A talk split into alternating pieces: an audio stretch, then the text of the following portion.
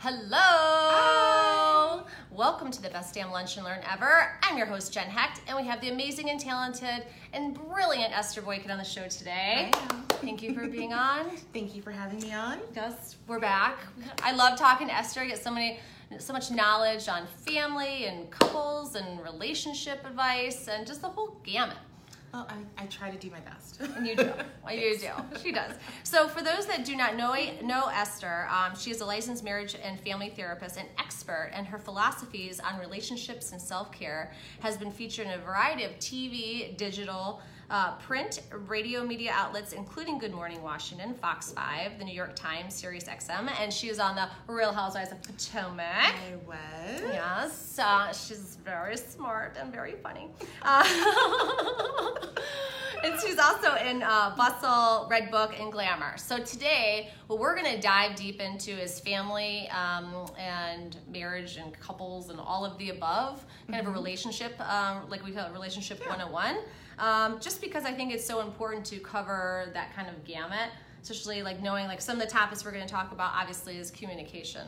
Always. I mean, hello. That's that's just sort of part of what we do as human beings, right? Yeah, I mean, hello. Yeah, we kind of need that, right? So, um, so the communication styles that we, we deal with also, like, and how to communicate better, mm-hmm. too, because that's key. I mean, obviously, we want to you know keep relationships yeah. going. Yeah. And knowing how to communicate better. Um, obviously, stressors in relationships. Um, and then uh, I think the most one is that we're hearing a lot about, especially, we'll talk about this article I found. I actually yes. I had like two or three people send it to me. I was like, okay, and I kept seeing it online, yeah. and people were sharing we it. We need to talk about this. We need to talk about it because it's like, what do you do when you find that you're in a toxic relationship, right? There's yeah. so many forms of that. I mean, you're talking emotional abuse, financial abuse. A lot of people yes. don't even know about that. Yeah. Right? Um, and this this article was what it means when a narcissist says, I love you.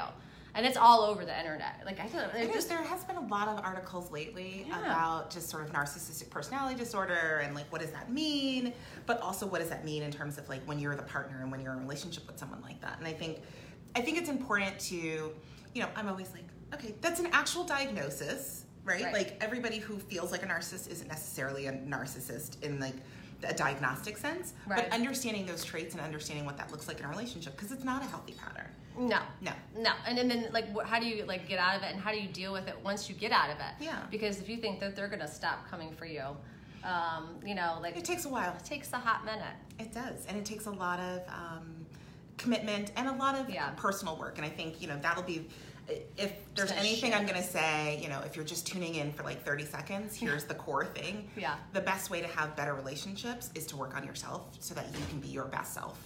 Um, without that, there's just all the rest of the stuff we can talk about just doesn't really matter. Yeah. It really is about doing your own work first and foremost. Well, yeah, that's the, what we're going to talk about too is, um, is, is working on the reflection in the mirror, right? Mm-hmm. Because I think that is so important. You know, we, ha- we can't be the best in a relationship if we are not working on ourselves. No. And being the better version. I mean, yeah. there's things that you can, like I've learned, like there's things that you can't control. Like you just need to focus on you, on like being you. Mm-hmm. Like I always said, like my only competitor is the reflection in the mirror. Like I don't.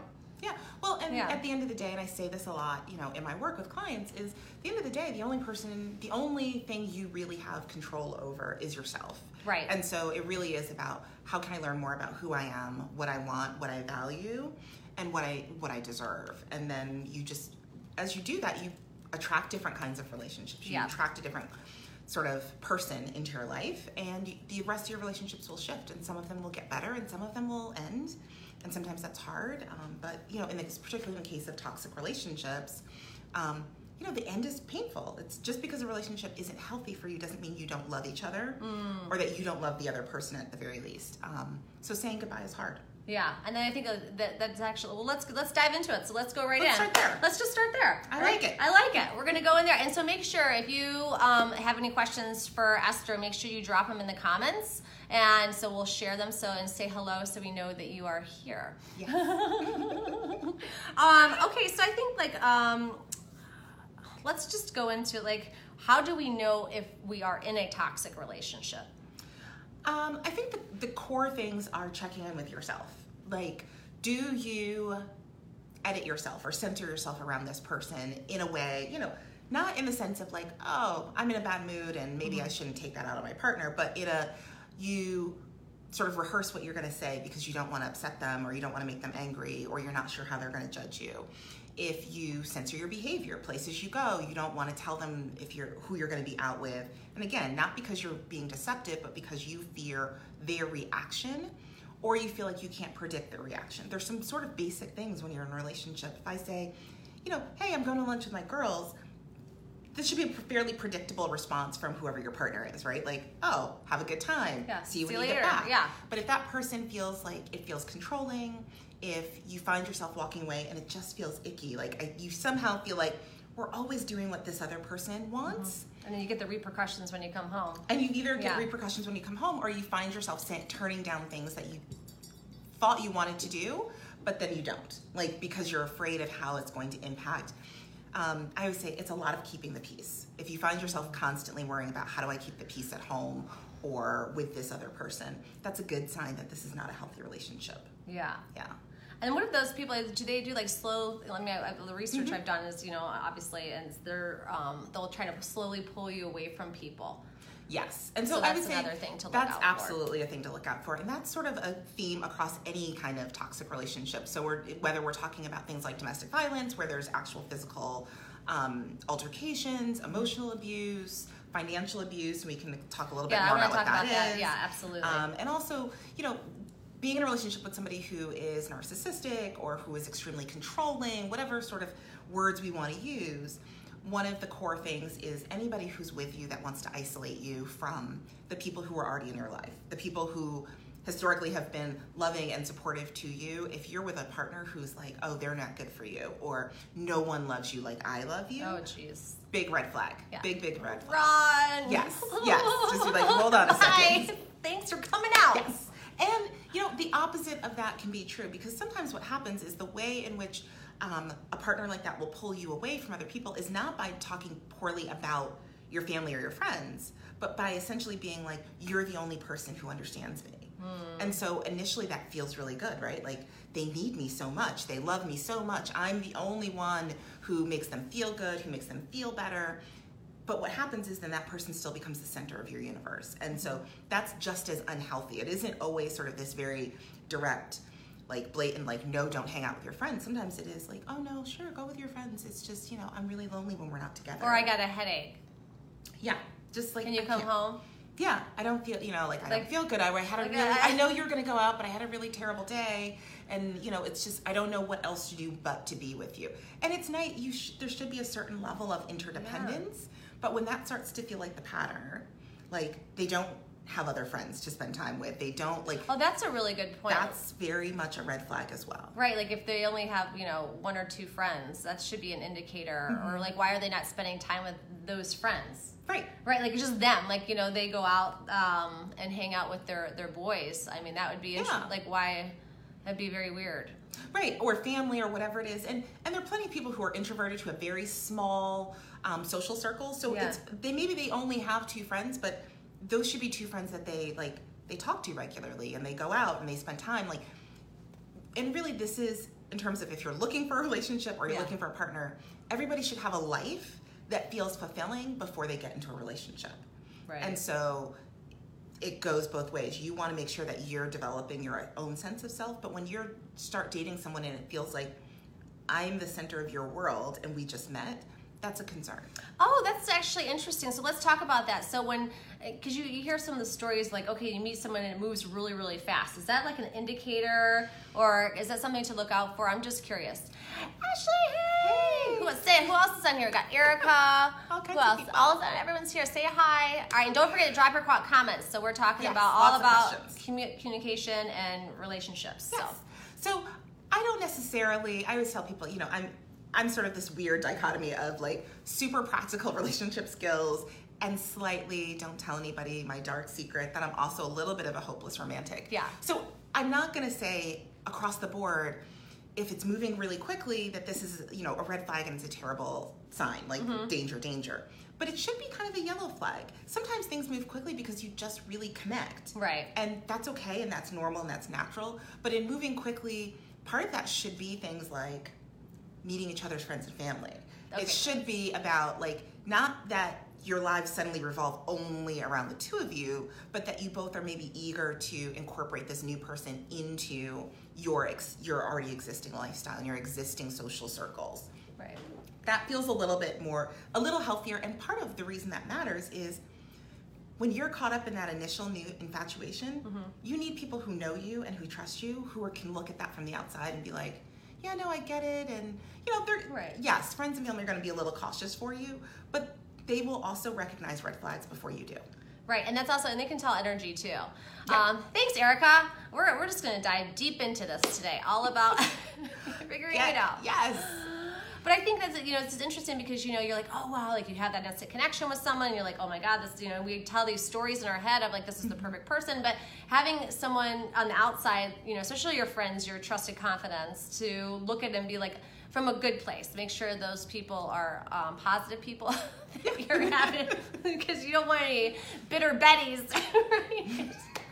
You want people who want yeah, you to be in happy and yeah. healthy relationships. And the same yeah. thing is true once you're in a relationship. I always say, you know, like to married couples or just couples who are in long-term relationships, mm-hmm. you need to have friends who are friends of your relationship. Yes. Not super like fun. They may be, they may have started as your friend or his friend or mm-hmm. whatever, but that genuinely care about your connection to another person and the quality of that relationship. Those are the friends who can say to you, who can like bitch and moan about things that your partner does. Yeah.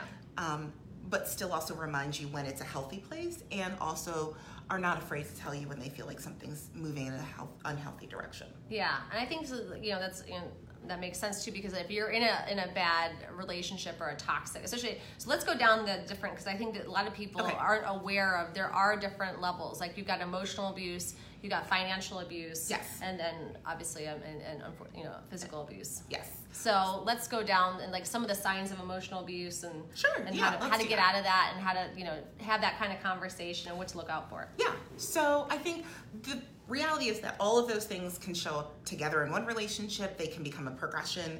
Um, I won't talk a ton about domestic violence, but when yeah. there's physical abuse, I think I will say this: with physical abuse, sometimes we assume like, well, either you know, it's not like he put me in the hospital, or you know, she doesn't punch me in the face. Any kind of physical violence of any kind, pushing, shoving, even if it's mutual, even if like they shove you or you slap them and they push you back, that is a relationship where there is domestic violence, where there's physical abuse yeah. happening, because the reality is one of you is stronger. One of you, in all of these relationships, the underlying foundation is about power and control. So one of you oh, holds more power. So understanding, looking for the power and control dynamic more than like the actual physical acts is really important in identifying when it's not healthy. Yeah, now do you think that that is, do it get more aggressive when they feel like they're not, they're losing power or losing control, or is it just, they yes. just, okay. Yeah, and, and it happens across the board. Um, I'm not gonna bore you, I did a lot of my graduate research around domestic violence, so I'm not gonna bore you with a lot of those, with the nitty gritty details, but if, I mean, for people who are really interested, there's lots of great information online Uh, with statistics, and the kind of breaks down a lot of the typical um, abuse cycle. Oh, okay. Because what really happens is there's a honeymoon period where things are really great, then there'll be an incident, then you there's an apology and a honeymoon period again. And what happens over the course of a relationship is that the honeymoon period gets shorter and shorter and shorter. Oh, geez. Um, and so what starts as feeling like this one-off scenario suddenly becomes a, a real pattern of abuse. Right. And the same thing happens with emotional abuse. So emotional abuse is anything from controlling your behavior, um, any if you are with somebody who is forcing you to let them read like your text messages, your phones, they have your social media passwords. Like, and I understand that there are couples where that's something you have agreed on, mm-hmm. and it's fine, and you feel, but it's okay as long as you feel like if you if tomorrow you got up and set, changed your password, that your partner was not going to ha- be angry. Or somehow that punish you for not allowing you them access to your stuff. Yeah, you're everybody's an adult. You're entitled to privacy. It's boundaries. It's setting boundaries. It's setting really clear boundaries. And so emotional abuse can be things of that nature. It can be things like name calling. Mm-hmm. Um, it can be a lot of shaming, like yeah. so public humiliation. Yeah, screaming and yelling at people in public places. Yes, screaming and yelling in public places. Um, telling you know really. Just undermining someone's self-worth, calling them names, telling them yeah. that they're not good enough, that no one else would want them. All of these also show up in other abusive and toxic relationships. Like, to be clear, there's not this like fine little columns of relationships. This happens on a continuum. Um, some of the other things that happen that people don't always pay attention to um, are sometimes doing it in jest, right? Mm. So if you're with somebody and they make jokes at your expense on a regular basis, especially in front of other people too, As particularly in front of other people. Yeah. So you're, and then it's, it's like a dominance like, thing. Like yeah. they're trying to, extort, yeah, and then yeah.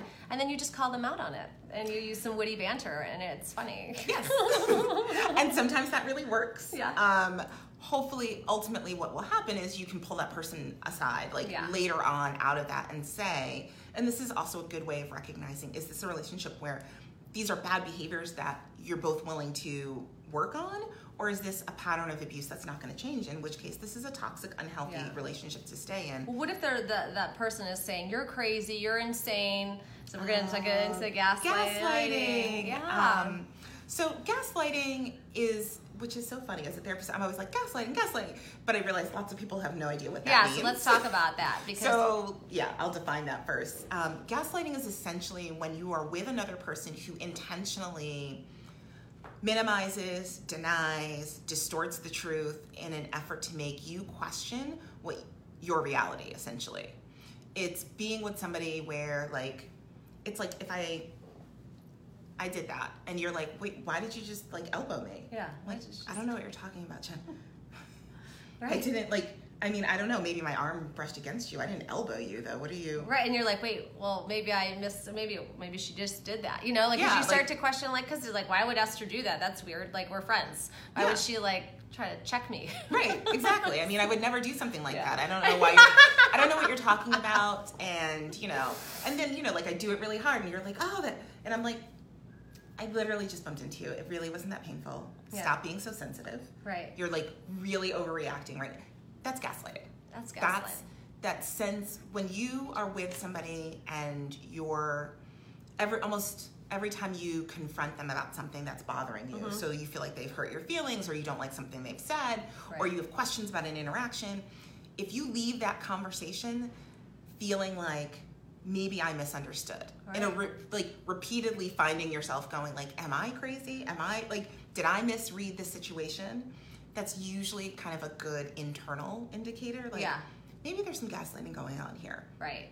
When you call somebody out and it's like the whole room just saw what happened and they still are going like, nothing. Like, what know. are you talking about? You're yeah. crazy. You're insane. Yeah. You know, like yeah. you need therapy. Yeah, yeah. Actually go to therapy because I can tell you it's a great way to get, you know, talk to people and yes. get your and your mind right, because I think that um, you know, when your your mind's not strong and you can't see it, but somebody else can see it and they can help you get out of it um, is crucial.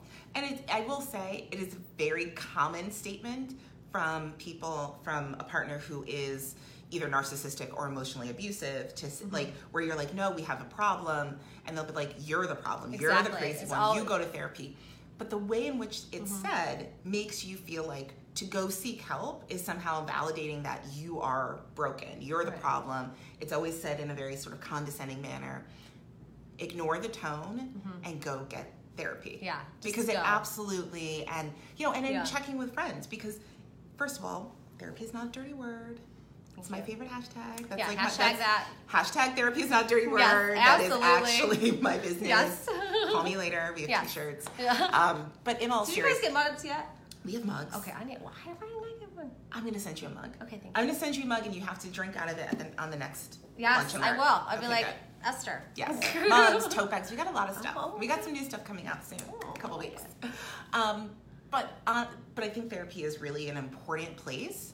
And talk with your friends and family. Like looking for support, that is really the number one way to recognize when there is abuse. Yeah. Um, uh, financial abuse is another one that doesn't get a lot of um, sort of coverage, um, a lot of discussion, but it's actually really important to understand. And another scenario in which checking in with other people is really helpful, because it's another place where gaslighting is easy. Right. Like, you know, if you don't do what I say, then I'm not, you know, you can't yeah. buy shampoo.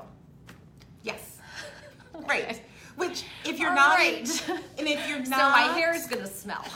And if you're not in that relationship, that sounds like yeah, what? That's crazy. Nobody would put up with like that. Like that you're crazy. They're going this whole thing like you're crazy, yes. you're insane. Like that doesn't yeah. happen, and you're like, oh, okay. And then you're just like, wait a second, did I not? I mean, so it yeah. starts just like cycle. And it's like, you know, well, people are like, well, I'll just, and I'll say that a lot of, I hope I don't get in trouble for someone saying this. I want you to say it. Yeah, I want to say is that um, I think it's tough, you know, when you look on the outside, like, oh, these people have this like perfect life, they have everything going on, but you have no idea what's going on behind closed doors. So Absolutely. Don't ever judge anybody. I mean, I know people who are driving one hundred thousand dollars cars and can't buy food for their kids because they're saying, unless you do what I say, um, then, you know, you're not going to get um, food to pay your children.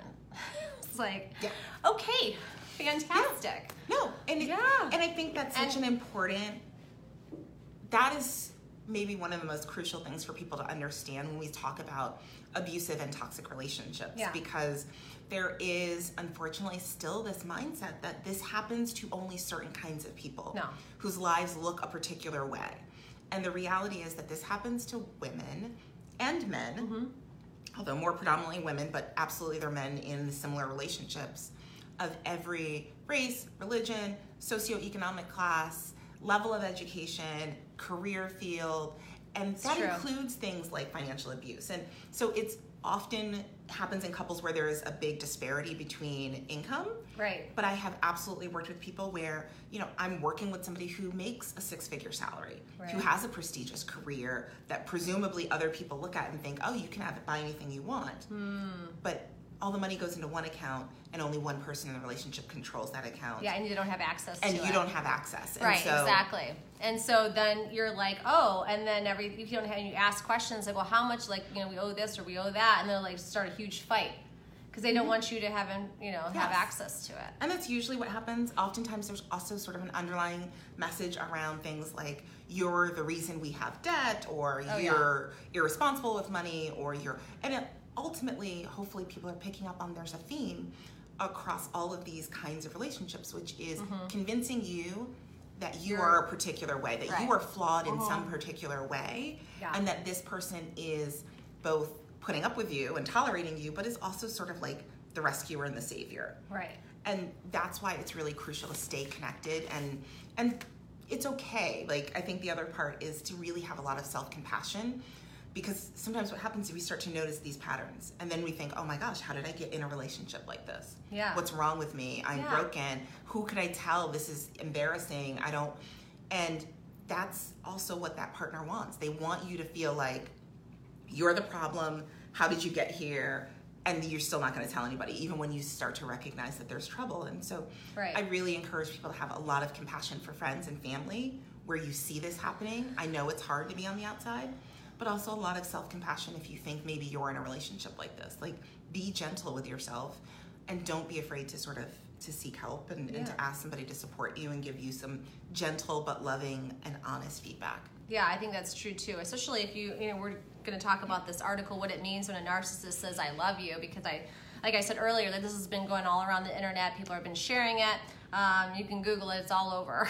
but uh, but uh, it's interesting. Some of the things that it says, um, like, dear codependent partner, what I'm about to say is not something I ever say or admit to you, because to do so would end the winner takes all game that is my main source of pleasure in life, one that effectively keeps you carrying my load in our relationship.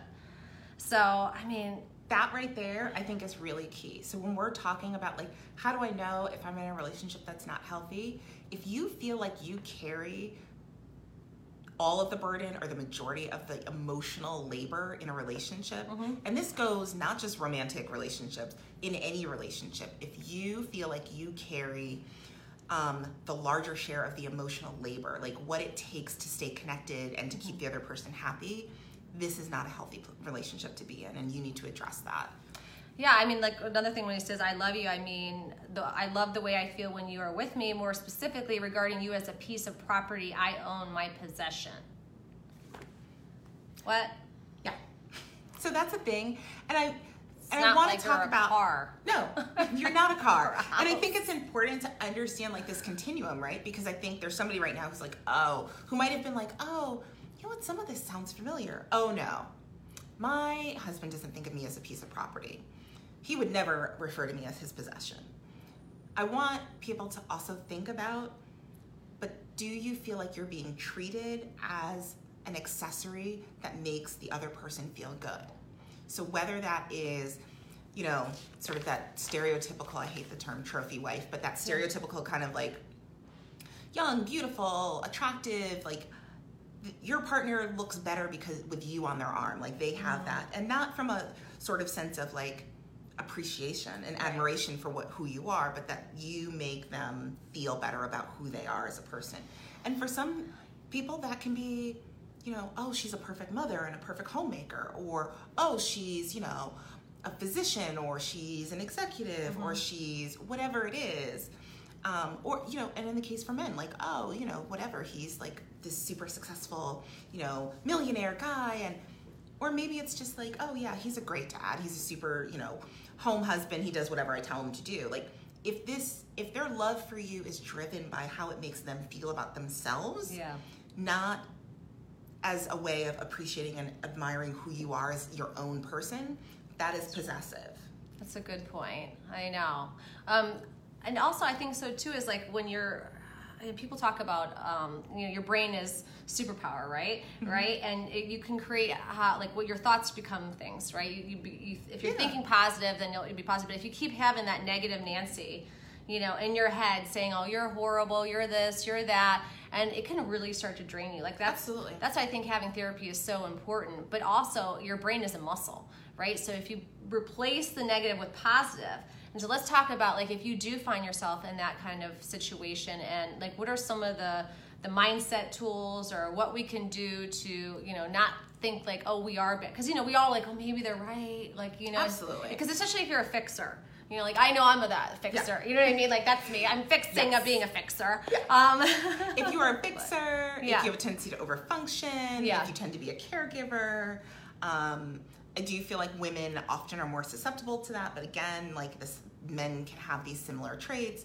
Um, I like that this sort of started with, you know, dear codependent partner, because yeah. you know, codependency is is a thing that happens. It's that sense of um, my emotional state, my happiness is dependent upon my partner's happiness. Yeah.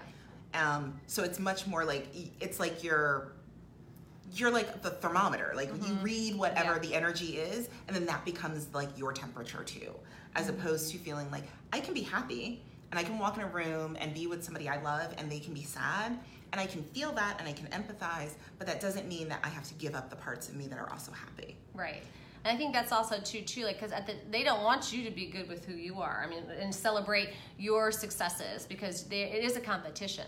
I mean, they're t- yeah, they're, they're there can competing. Definitely be a sense of of competitiveness, because, again, back to that piece of power and control, it's about creating hierarchy. Mm-hmm. And and I think in the context of like narcissistic relationships, it's emotional hierarchy. Whose mm. feelings matter more? Mm, that's a really great point. I wish I had my bell. Ring that. Where's the bell? Ring that bell.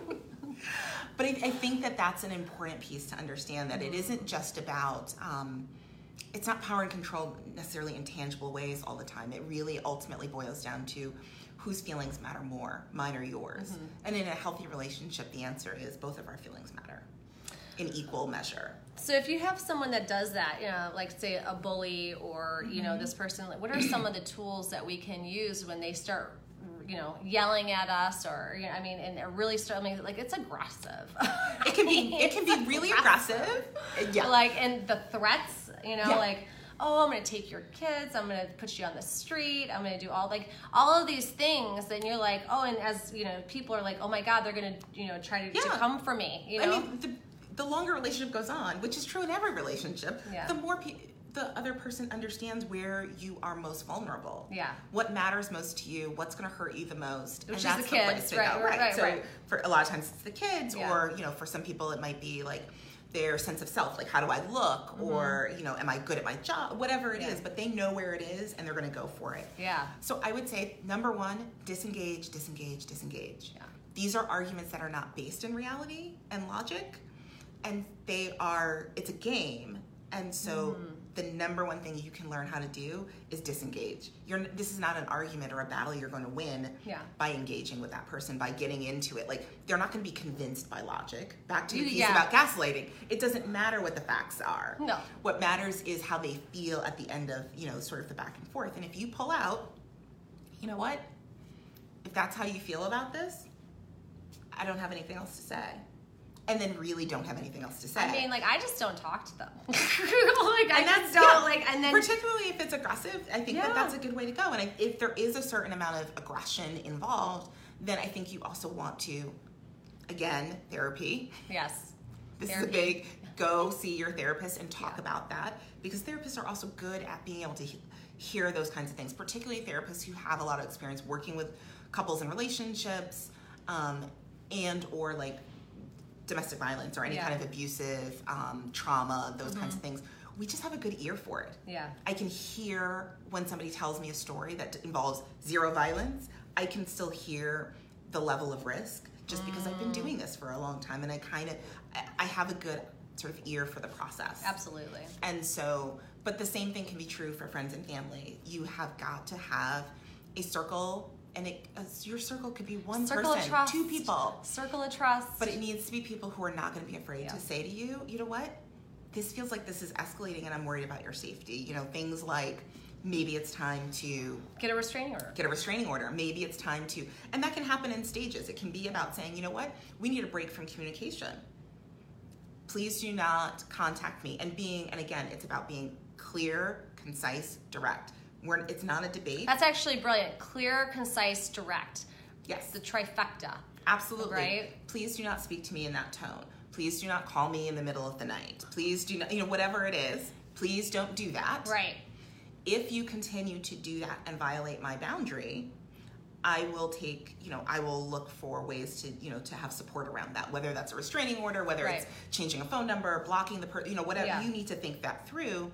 But again, think that through in... with the support of people who love and, and understand mm-hmm. what the situation is, because they're going to help you yeah. to balance that inner voice, just like you were right. saying. Like that voice starts to go, well, maybe it's me. Maybe I'm overreacting. Yeah. You need an outside voice that can help you say, no, no, maybe hey. not. Hey, there's Eve on there. Hey, Eve. Hey guys. So make sure that you drop some questions that you have for us as well. Yeah, but absolutely. This is really good information, because I think so too, like if you have those, you know, negative Nancy's or Ned's. Ned's. Ned's. Nancy's. Ned, yeah, no, no.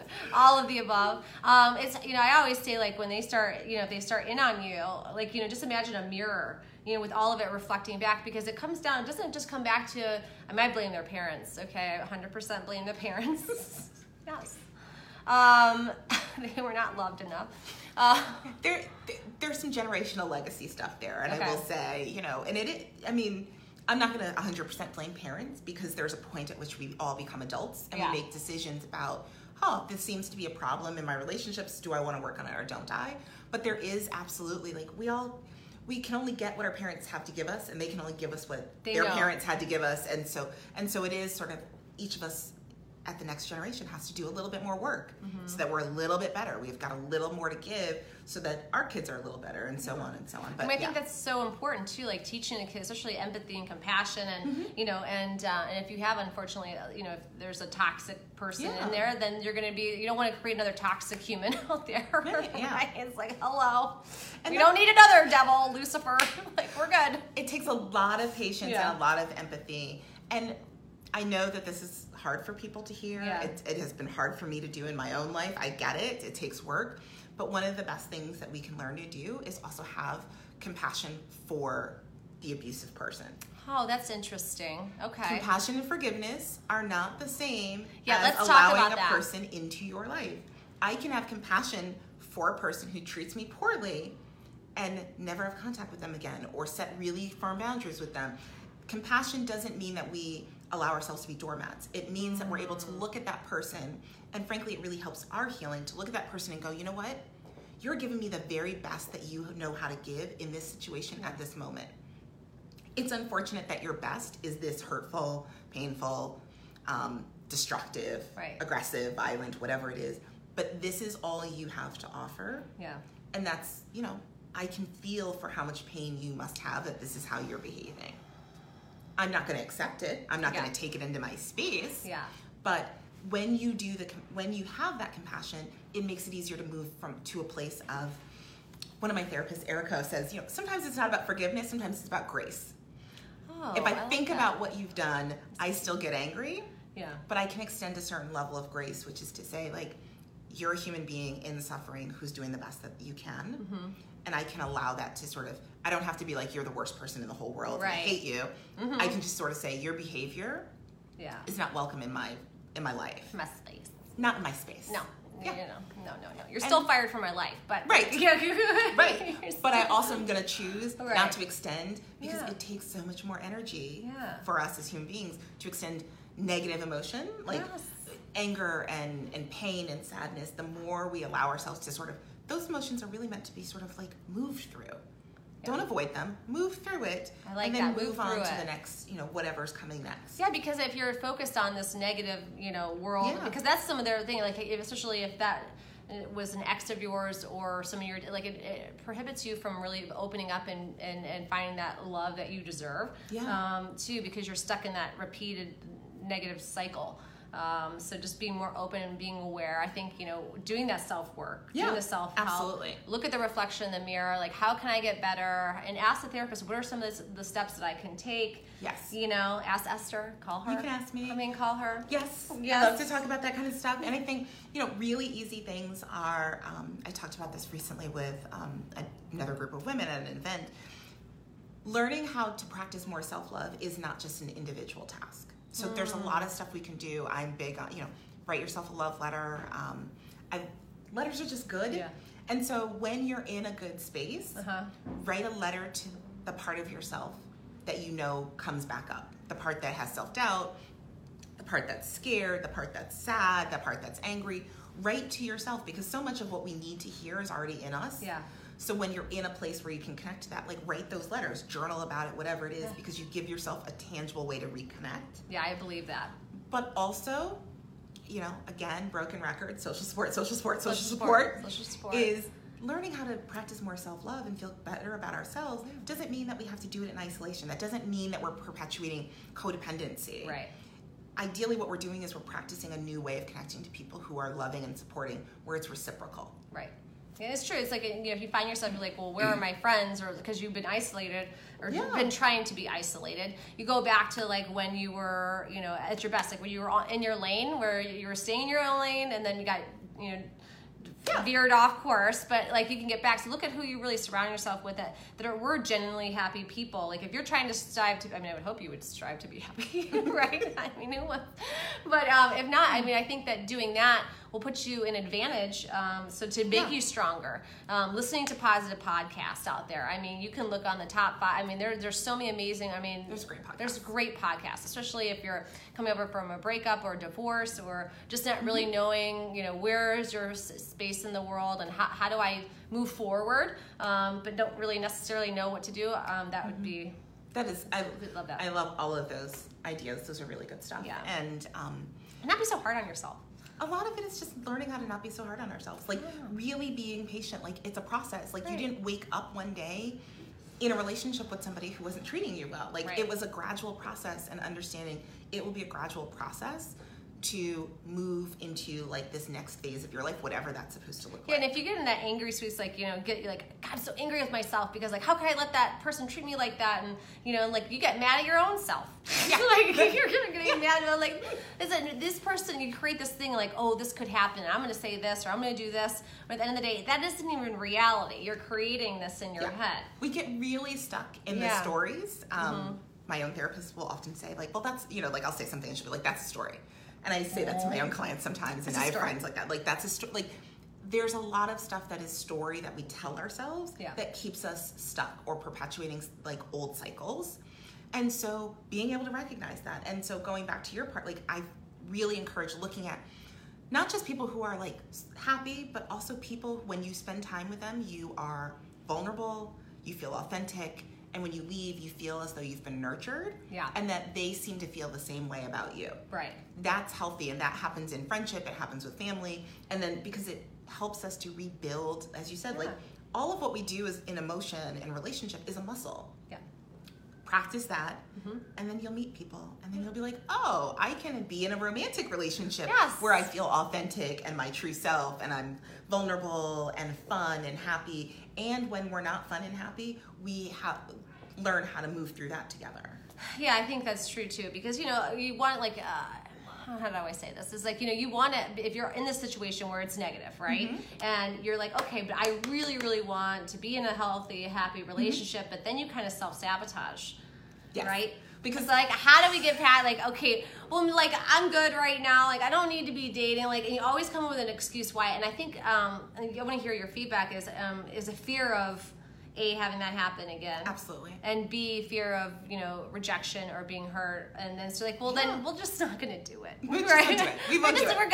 Yeah. I'm just going to focus in on work and yeah. I'm like, I'll be, you know. Have, or I'll just dip my toe in, right? Yeah, like, I'm just going to. I'll be half in. I'll do half-seas. Yeah. Half-seas. Dating half-seas. Dating half-seas. Because that sounds like a really fun. And so here's the thing. Oh, dating half-seas. I mean, we gotta be hashtag dating half-seas.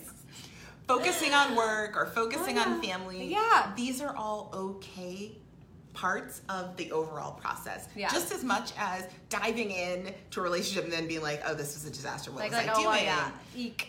And you're like, I already friended them on Facebook. What have I done? Darn. You know, like, a lot of this is really about rebuilding our trust in ourselves. I think that's a great point. And I think that that, once we come to terms with that and recognize there's a part of who we are that we have to learn how to trust again.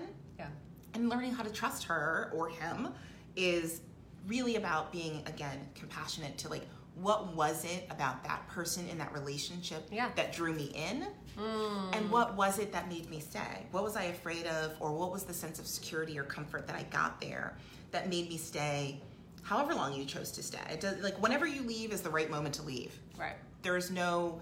Yeah. You know, there's no, like, I should have done it, you know, two months ago, ten years ago, whatever. Like, whenever you got there is when you got there, and that yeah. was the right timing. Yeah.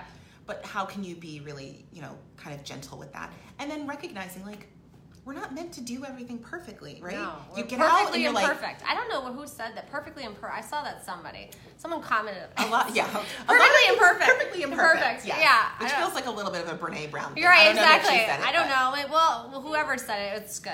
It's, yeah. it's good. It's spot on. It's spot on. But I think um, to your point about sort of just understanding that yeah. there's going to be a process.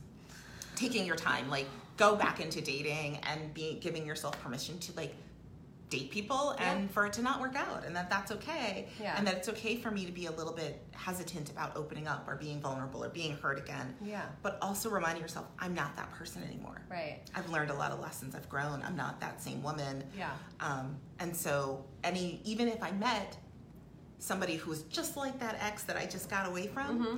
that relationship can never be the same because I'm not the same woman. Right, right. And you know, it's all coming back to self-worth too.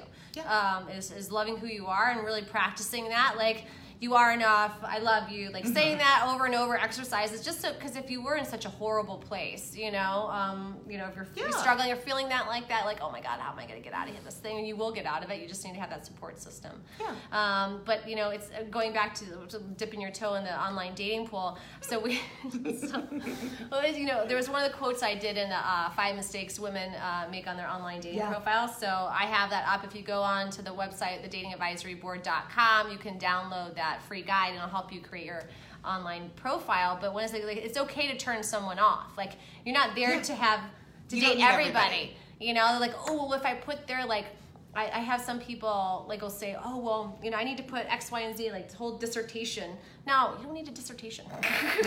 First of all, like, we don't need. I don't, we don't nobody's need it. gonna read that. No one's reading no, it. No one's reading that. No, no. Way too many words. Way too many words. Yeah, and then, um, but you know, it's just. You know, just knowing what you want, like really look at your core values. And I think that's that's something we should talk about too. But I want to get right into the communication thing too, because I think that that's a major issue. If yes. So, I mean, major. I mean, is that what you're hearing? So, yeah, yes, it's what I hear. Um, I definitely have. In fact, we we offer this. We offer a we do dinners, like these couple dinners, where it's like a couple like. dinner and wine pairing, and also a little bit of a couples workshop. And one of them That's is great. Communication is not your problem, mm. um, which basically, particularly in relationships, like it's not so much the communication, right? Like mm-hmm. we're good at communication. Look mm-hmm. at us. We're talking to each other. We're, we're chatting. Got, we got it, right? Got, yeah. I listen to you. You listen to me. We say things. It's great. It's usually the underlying piece. It's what we don't say, or what we're afraid to say, or how we choose to like express the emotional stuff mm. that really kind of shows up as communication problems. It's not the, you need to learn how to make, say, I statements, like I feel, blah, blah, blah, blah, blah. So what you're saying is... Right. So I hear you saying, which all of those are fine. I, you know, I'm making fun of it a little bit. Like those are, those yeah. can be really useful tools. Right. But my experience is the number one issue, particularly in relationships of all kinds, but especially romantic relationships around communication, is that we don't say one hundred percent of what it is that we are thinking and feeling. Mm. And then Harbor our partner responds to the piece they get. Mm. And they also don't say one hundred percent of what they're thinking and feeling. And so there's this unspoken conversation that's happening that makes us feel like you don't understand me, or there's conflict. And then you know, you is that where you have like a resentment comes in? Yeah, like, you get resentment, or you're arguing about, you know, like you're arguing about like what restaurant to go to when really the issue is like somebody not feeling heard, or somebody feeling lonely, or feeling a little bit, um, you know, scared about the future of the relationship because you haven't been spending time together or whatever it is, but you don't get to that because instead of saying, I have, feel like I haven't seen you in a week or two and I really miss you and I'm worried that you're pulling away from me, mm. we say things like, I don't understand why you don't, like, why don't you want to spend three hours at dinner with me? Like, why are you watching the basketball game now? Or whatever it is, you know, it's like, oh, but there's this underlying piece yeah. that's not being said, that oftentimes if it's said, then the other person is able to respond to that, which is either, and a lot of times it's because we're afraid of the answer. Yeah, or right? like afraid that they're gonna pull away, like you said, like, or afraid right. of, you know, being abandonment, they're gonna Absolutely. leave me, they're gonna, you know, because you have this scarcity mindset, which I think is, you know, put in this age, like, oh, well, you're single now, you better get on it because yeah. there's going to be no more men yeah. if you don't get married today. Yes. Newsflash, there are lots of men and women, yes. and you don't want all of them. No. Which goes back to what you were talking about, which is yeah. that piece of, like, really beginning to, um, like, you know, I have a good friend, and, like, sometimes it's just sort of like, yeah, but do you want them? Yeah. Right? Like, we spend a lot of time, and that's sort of the debating communication, I think, is it's like a... people treat it almost like a job interview, and yeah, you want to make your best impression, and you want to yeah. like let people get to know you, but at the end of the day, you also need to ask questions. Yeah, ask because questions. I'm fantastic, but are you fantastic for me? Like, is this that's a good the key? Thing? Okay, because yes, yeah, that's the key. Yeah. You know, is uh, is making sure like I, you know I like you, but like, is this a fit for me? Because I think it goes back to your core values and non-negotiables. Um, Absolutely. And I think that, you know, being able to sh- to know a what I really, really want, right? I mean, if you want kids and you want to get married, that's something you need to kind of come out of the gate and say, you know, not yeah. like just, you know, just wait a hot minute. Maybe right. they won't not, notice. Right. Like, maybe not first date. Right. You know, but if you've had a couple of dates and you're like, yeah, I really like this person and they seem to really like me and we're vibing. And yeah, but then, then, then you've already invested, like, so... I'm going to go back and forth on that. Like, I think you need to really put that in your profile, especially if you're online dating.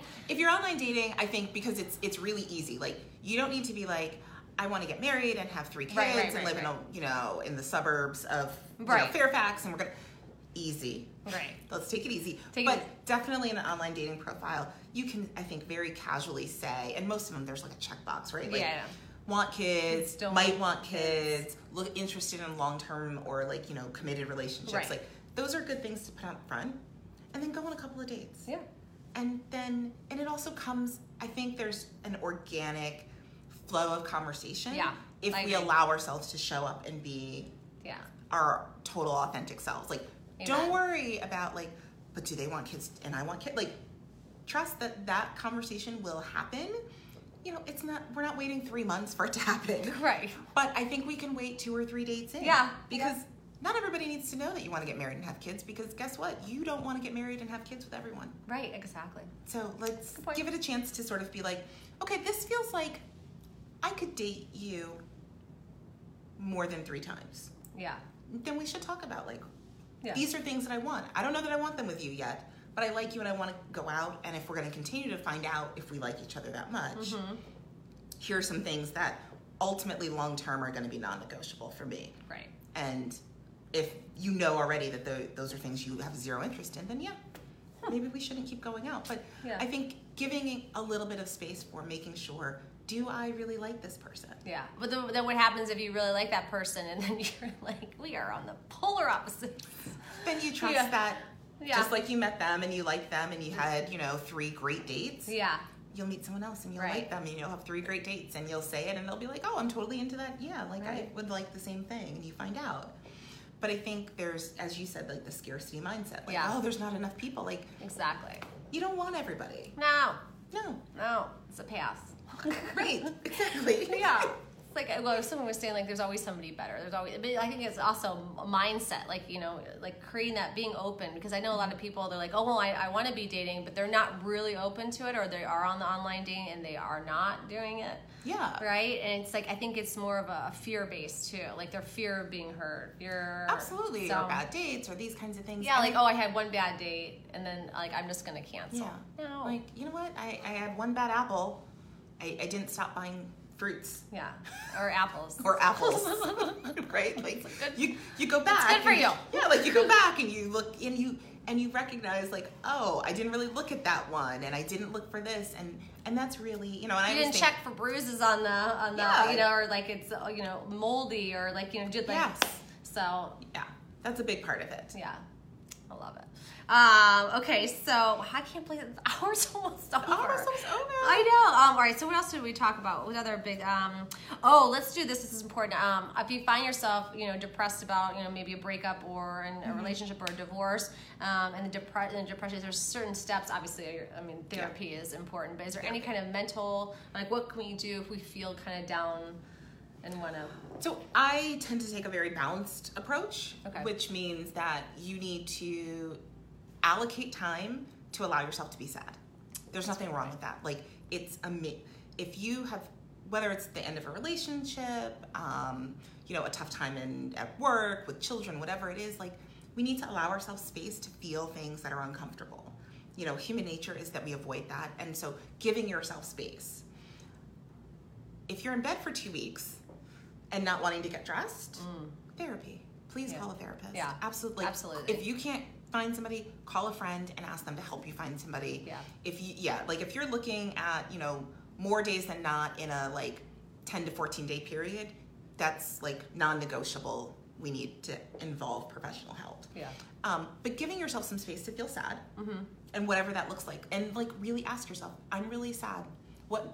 How can I nurture myself? Not how can I feel better. Nurture. How can I That's nurture myself in this feeling? Yeah. And for some people, it's like, you know what? I need to get moving. I'm going to go out dancing, or I'm going to go for a run, or I'm going to go to yoga. For some people, they need to kind of like be quieter. Like, I'm going to whatever, go take a bath, or I'm going to take a nap, or I'm going to spend this weekend, you know, home in my P Js, reading books, um, you know, drinking my herbal tea or, you know, wine in moderation. Wine in moderation. If we're drinking a lot of wine to make ourselves feel better, again, call a therapist. We need, you know, everything in moderation. Um, but giving yourself that space, and then also kind of challenging yourself and saying, like, what's one thing I don't want to do, mm-hmm. but that typically makes me feel better? Yeah. And I have, you know, I have a client that I love, and, you know, like for her, it was like every day I get up, I do my hair, I do my makeup, like even if I don't have to leave the house. That's a great, yes. Okay. It's just like, I just, I get up and then I pass a mirror and I like I feel better, as opposed to like I haven't combed my hair and like I'm in sweats didn't and whatever. Didn't wash my hair. Right, didn't wash my hair, didn't do anything, and right. you know, she may or may not get dressed, but like that but is her like face, a core thing. Yeah, exactly. She's like that's and that works for her, and for other people it's like, you know what, I go to the gym, or mm-hmm. I go to a yoga class, or I go to my book club, or you know what, every day I call my best friend. Right. Even though I don't really want to talk and I don't want to deal with whatever's going on, right. but so having that balance between saying I can, much like a mom. Yeah. You know, a lot of the, a lot of my advice is like figure out how to like mother yourself like in the best possible way, and like I mean that's what I do with my kids. I imagine that's what you do with your kids. Yeah. It's like there's a space for like I'm going to coddle you. Yeah. This is hard and you don't feel good and oh my poor baby and you know. And then I'm also going to be like, but you don't feel good and this is how we feel better. Yeah. And that you have to have that balance between the two. And then of course, yeah. And asking friends, like, mm. you know, therapy's for everybody. Most of the people you know have a therapist, or they had a therapist, or their brother, or their sister, yeah. or their kids. Somebody, like, don't be afraid to ask, and people will make suggestions. Yeah, I mean, because it's just making you stronger. I mean, the more knowledge yeah. you have, the better you will be. You will be. I mean, bottom Absolutely. line, it's like an advantage, like a mental advantage. Yeah. So I look at it. I had a I had, we had back in when I played tennis. I mean, my dad growing up, I had a mental strategy coach. Yeah. You know, and that would help me with visualization. And I'm telling you, that was probably one of the best investments my dad ever made, because it helped me um, throughout the years when you know with, when tough situations would come up in yes. relationships and everything like that. Like if I legitimately didn't have that, like you know. Mm-hmm.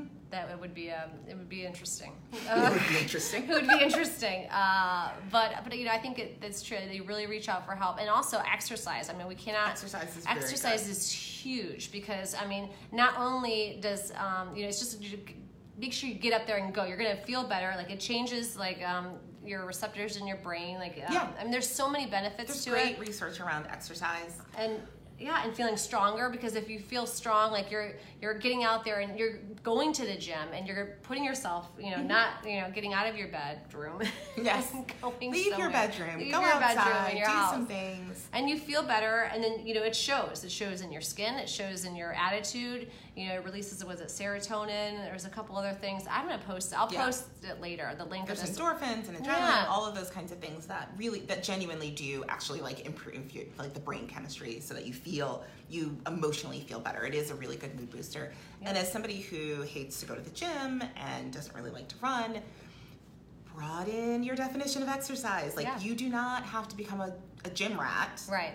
No offense to all of my favorite gym rats out there. I have lots of friends who love the gym and mm-hmm. like it makes them so happy when they go. Right. I hate getting to the gym, but I know that, and that's okay. So like I go sometimes, and other times like I go for a walk with my dog. Yeah. Or I really like to go hiking. I'll go hiking. Like broaden that to move your body. Yeah. It doesn't have to look like what your sort of preconception mm-hmm. of exercise is or what everyone else is doing. You know, it can be yoga, it can be Pilates, it can be walks, it could be boxing, it could yeah. be tennis. Tennis. Awesome. It could, you know, go kayaking yeah, um, down out. in Georgetown, like, but being out, especially if you can be outside, but even if it's not outside, like thinking about in terms of like, how can I move my body for thirty minutes? Yeah, and this also shows like the studies have shown that for if you're working out first day in the first thing in the morning, um, some of the most successful you know businessmen and, mm-hmm. and women out there will work out first thing in the morning, because what it does is it you know like expands your brain, so like you're really hyper focused um, for the yeah. like two hours after. You, lots of focus, lots of energy to get you through the day. Yeah. Typically, you can sleep better at night. Yep. And also from a really basic logistical standpoint, mm-hmm. if the first thing you do before your day starts is workout, mm-hmm. there's no excuses not to get it done later in the day. It's really like I know. If you've See, worked all day, it's really hard to get some exercise in. Although, you know, if you're more of a walker, yeah. then uh, you know, an evening walk for thirty minutes after dinner yeah. also has a lot of health benefits around things like improved digestion, improving your metabolism, actually having better sleep at night, yeah. um, just looking at the timing. But yeah, first thing in the morning is really good if you're looking for like, how can I find more energy? Especially yeah. if you're feeling more, if you're feeling more depressed and like sort of depressive type symptoms, yeah. morning Mornings. workout. If you feel more anxious, evening walks. Hmm. You can work out in the morning too, but also evening walks. Walking, not running, not like, okay. high, you know, heart rate kind of activity, but evening walks will really? be really helpful for sleep. Helps you clear your head. Oh, I like that. Yeah. Huh. Hmm. Good to know. I'll take mm-hmm. the dog on a longer walk. There you go. Yes. The kiddos. That and moon milk, which is like, I'll, I will send you this. I'll send you the recipe. I'll send it to yes. her. She'll post it. I'll post it. Which I've just started drinking, which is kind of fun. Really? Yeah. Plus, it's like pretty. Well, I mean, I like pretty. Random. Yeah, pretty. Pretty, and it's like frothy and whatever. But really, um, mm-hmm. oh, I like that. And then also, you want to help sleep better. Uh, lavender oil on your feet. Lavender oil on your feet is really good. Um, you can get like white sound or like thunderstorm um, yeah. for apps on your phone. Also, twenty minutes or so before bed, no more electronics. Thank you. T V off, lights off. Um, I have like salt lamps in my room, Ooh. so I'll put I'll turn the salt lamps on, but turn off the other because it's more of a red base light. Mm. The blue light makes you stay up. Yeah. Exactly. I'm like, put that phone over. I was like, I'm going to leave you over here. Yes, yes, yes, yes. So that's awesome. Okay, so, um, all right. Well, we're out of time. We are. This was good. Um, thank you so much for being on the show. Now, thank you for having me. How can everyone get in touch with you? Please. So um, if you are on social media and that's how you want to get me, Instagram, Twitter, Facebook, Esther B M F T. So it's E S T H E R B uh, for Boykin, and then M F T for Marriage and Family Therapist. So that's a good way to find me. Um, Beyond that, if you, just the easiest website to get to is um, Esther Boykin dot com. That links you to like everything else I do. If you're in the D C area and you're looking for a therapist, I have a team of amazing therapists.